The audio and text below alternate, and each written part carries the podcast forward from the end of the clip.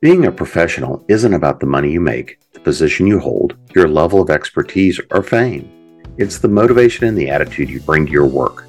A desire for always learning and improving, and balancing your creative output with getting the business done. Welcome and join the Creating Pros. Hi, and welcome back to Creating Pros. I'm your host, Jim Nettles. And this week, I want to dive into something a little bit that is part of a book that's coming out, as well as a bit of a workshop that I'm working on uh, for an upcoming event. And this is to talk a bit about how we see the blend of science, technology, engineering, and math, what we now would regard as STEM programs, are now becoming much more about STEAM programs, introducing the arts into this. Is it important to introduce the arts and creativity? And for those people that kind of live on both worlds, how does this play together? How does this work together? Is there something important for those of us who are in those technology fields and these really hard sciences fields? How does this, how do the arts contribute to that? And conversely, for those of us who are also in the arts and creative space, what are the benefits of knowing and understanding technology? Because I am a firm believer here that there is definitively a blend between the two, and there's a necessity of looking at the two. Now, everybody has certain proclivities, certain interests. And for many of the people I know that are definitively heavily into the arts and the creative side of things, especially people that do it for a living, surprisingly enough, a lot of them um, really have to embrace the ideas of the sciences and the technologies to really make that work, especially in the world we're in today. You know, we if we look at digital artists like Ariel Burgess, if we look at people building games, uh, if we look at a lot of things in these kinds of spaces, technology is really a key driver for us today. And conversely, for those people that are building these kinds of systems, these kinds of technologies, how do the arts come into play? Well, obviously, if I'm working in a gaming industry, if I'm working in social media, I'm working in marketing. I mean, even if I'm working in areas such as accounting and finance, there's a lot of ways that embracing creativity and recognizing that as a part of yourself can really be a contributor and a driver to how you look at and approach the world. And in looking at it and working on some of these pieces, uh, I was going back. I remember going back to my earliest days of starting to learn about programming, technology, um, even going back to when I was a kid. And one of the first people that gets brought up all the time is Ada Lovelace, right? Uh, her name was Augusta Ada King, the Countess of Lovelace. And that's how she became Ada Lovelace.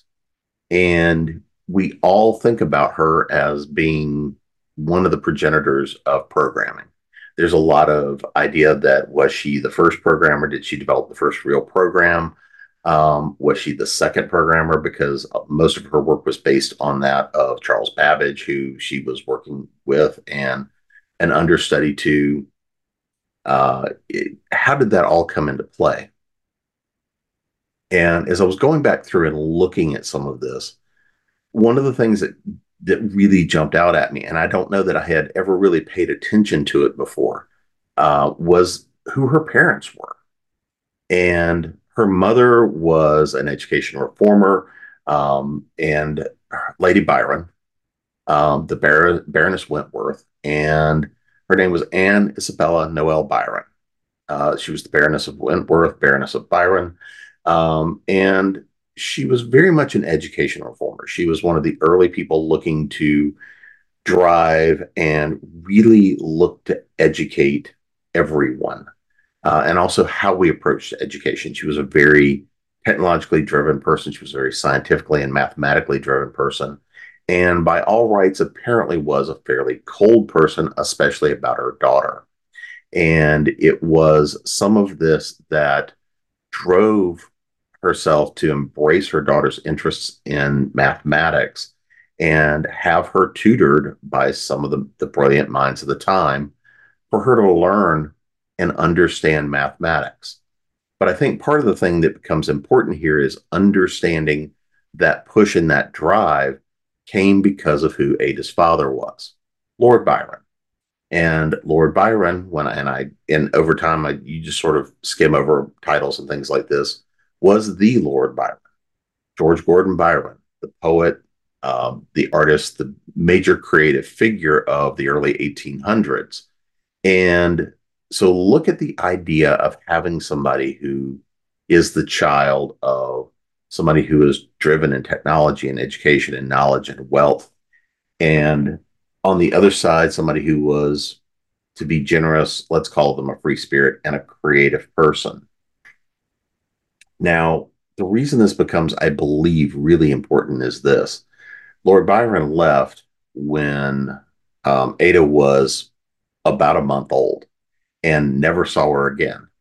So he did not have a direct influence on her upbringing, her childhood, you know, in the ways of a traditional parent. But he had a lot of indirect effect. His mother or her mother regarded Lord Byron as being a bit insane. Let's be, you know, let's kind of be polite about it, but really did regard Lord Byron as being insane. She looked at his behavior, his embrace of creativity and the arts was definitely an antithesis to her. And so when he left um, and they separated and ultimately divorced, um, obviously it was a bit scandalous at the time, but as it goes. So in this time, you have um, Lady Byron. She's still carrying that amongst her titles. Um, obviously, a person of wealth, privilege at the time. But part of what she did was take her hatred and loathing of everything about the arts and creativity. Uh, she did everything to make sure that Ada was focused on the sciences, engineering, math, as it was at the time, and the heavy tutelage. And even so, even though she tried to make sure that Ada never was, or at least minimized her exposure to great literature, a lot of the things that that the Countess would have considered frivolous, uh, that would consider part of that arts and creative space of her ex-husband. If you look at the level of influence that's there, and yet still look at the person that Ada Lovelace became, because when you look at her in this well-rounded space, you know, we have the old argument of nature versus nurture. What are the things that are inherent to the person that come from the genetics, that come from the raising and the spirit? And what are those things that come from the environment you're raised in? If we look at how the Countess raised Ada, if we look at how she really did everything to make sure that her child, who in many ways really was separated from her mother just as much as she was her father.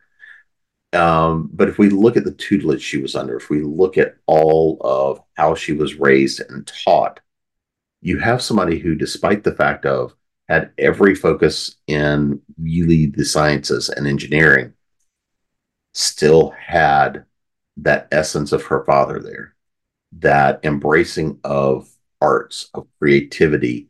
And I think in many ways, that absolute rejection of her mother against anything in those creative spaces meant that she went to go crave that just as much as the sciences. And this is one of those things I think gets downplayed a lot of the time when we look at Ada Lovelace. Now, what do I think this becomes important?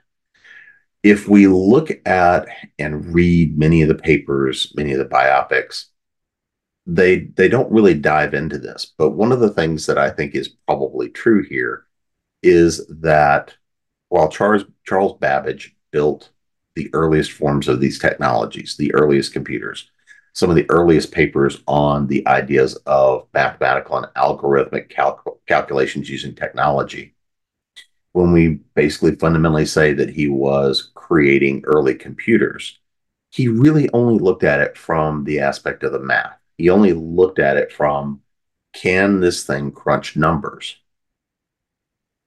All of which is extremely important, obviously. But one of the things that it does look like is that Ada Lovelace did is she took his work, she understood the numbers, she understood the math, but she also had that other part, which is the artistic side, the creative side, that embracing of the other qualities of life. And because of this, she held and embraced the science, the technology, the hard sciences of the time, but she just as much held and embraced notions of creativity, even metaphysics. And it looks to be that that is the blend of knowledge and skills and interests that meant that she took and looked at the programming and the way that the technology worked and said, well, if I can use this to create numbers, if I can use this to calculate, if I can use this for mathematical calculations, I can just use easily use it for music. I can use this for other uses. And that I think is really the important part. It's not that she truly was the first programmer and wrote the first program, because in many in many times when we look at things in many of the arguments, everything she was doing was derivative of Babbage's own work for his own technology. I think that makes sense. But the reason I would regard her then as being that first real developer, that real technologist, is because she took it and looked at how do I use this beyond the original intent? How can I look at how this works in the world? How can I look at how all of these moving pieces work? And how can I make it something more? And this capability, this notion, this idea of this brand new technology that is just now being argued in the courts, the halls of science, the halls of technology, because this is a period of great innovation. Uh, you know, if we look at the the technological advancements going on during this period of time of movement of gears, you know, steam powered things that could really truly start to be automated in that part of the industrial revolution. If we really consider that it was how do I look at things creatively? How do I leverage these knowledge, these interests? I mean, in certain ways, we can equate Ada to people such as Leonardo da Vinci. One of her earliest projects, one of her greatest interests in looking at the science, the technology, was on the anatomy of birds, the anatomy of insects. She wrote a book called Flyology. And the driver behind this was she wanted to fly. She wanted, and the nickname that she held was the Lady Fairy uh, from George or for Charles Babbage. That notion of creativity, that drive for wanting to fly, to be free. I think there's a lot here, both in just that nature as well as truly kind of the underlying message of this young girl needing to be free, even though she had all of this great detailed knowledge and interests. So, looking at all of this, looking at how all of those pieces kind of come together, I think is really fascinating. And there's a lot more to Ada Lovelace's story, and I think it's it's really worth anybody that's interested to dive into it and dive into that rabbit hole. But why I think this is important to me, and in part of what I'm diving to in this is if we look at people who embrace that creative nature as a part of themselves and as a part of their whole selves, right? It's not just about that notion of I want to be creative to go write or to go paint or or you know create music, these things during this one piece of your life or that piece of your life. I think that the message that we can take away from this is that we can't escape that creative part of ourselves. And that repression or really destruction of that creative part of ourselves, it's always going to find a way to survive, even if we we really try to crush it over time. And this is one of those things that it's not necessarily an intentional decision to crush over time as much as it is the pressures of life. The notion of taking care of the house, taking care of family, taking care of, of work, doing all the things that we have to do. That notion that creativity is something that can be set aside. And it's one of those things that when we look at how we progress, how we go through life, right now, Uh, I've been doing, as I have done for years, a lot of talks for people that are creating and writing first books, uh, people that are getting into or getting back into creative output. And these are people that are in their 60s, 70s, 80s. Um, I was talking for a group where a lady in her 90s is working on her memoir and it's her first book, but she's always wanted to write. Doing some projects right now with people that are putting out children's books that are retired teachers. These are things that they've always wanted to do and they're waiting till now to get to them to do them. And it's that notion of the creativity that's always wanted to be there, but they've always put those things aside until now when they quote unquote have time. But even so, uh, even with people I work with today, things that go on when I'm working in technology, when I'm working in business, when I'm working in any of these areas, the people I find that are truly the most successful, the ones that get the most creative, the ones that find the new ways to do and deal with things are the people that take and can embrace both parts of themselves that part of themselves that has skills and knowledge in business or technology or certain you know traits things like this but also embrace that creative notion that creative side and make those two pieces integrate and work together. Now sometimes we're always on that needle sliding back and forth right? Sometimes it's just i need to be heads down and make the thing work other times it's how do I approach things and look at them in a new, different, and creative way. And this is the reason that I believe, even if you're not working as a full time creative, even if that's not your goal, your desire, your dream, but your dream is to still do something creatively. Now, again, most of the time I'm talking here about the business creativity, but even in business, there's a tremendous amount of creativity that makes the difference for those that are the most successful. It is a way of looking at life. It's a way of approaching everything.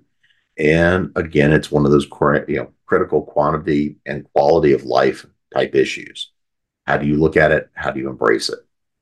So, for those of you who have kids or you yourself are trying to explain why your creative interests become so important, um, we've got a, a gaming event coming up, and one of the things that's coming up is that notion of why can gaming really contribute to somebody moving into technological science, science? These kinds of areas of research or work and study. Why can somebody sitting down and playing games all day long have a career and how can this really have an influence on that both for good and for bad and that's part of what brought me back to studying about Ada Lovelace is that notion of we have to have those outlets in life. And so, for example, one of the things that's going to come out of this is that notion of if you're sitting down and gaming, for certain people, they're going to be inspired to go to that next level. It's not about, I'm going to go become a streamer of gaming. I'm not going to go become an influencer or something like that. It's much more about the notion of, I've played it, I've been working with it. Now I want to know how it works. I want to know why it works. I want to know what it takes to go from an idea to putting a game out the door. Or what does it take to go from an idea to getting a film out, a song, a book, any of these things? Because there really is a business, there is a mechanism which goes behind taking and creating anything from both the parts that are the hard work, the hard science, the hard development of it, and the other part of it, which are those creative skills, those soft skills, those ones that create something and make something that could be functional spectacular. So until next week, this has been Creating Pros, and I'm your host, Jim Nettles.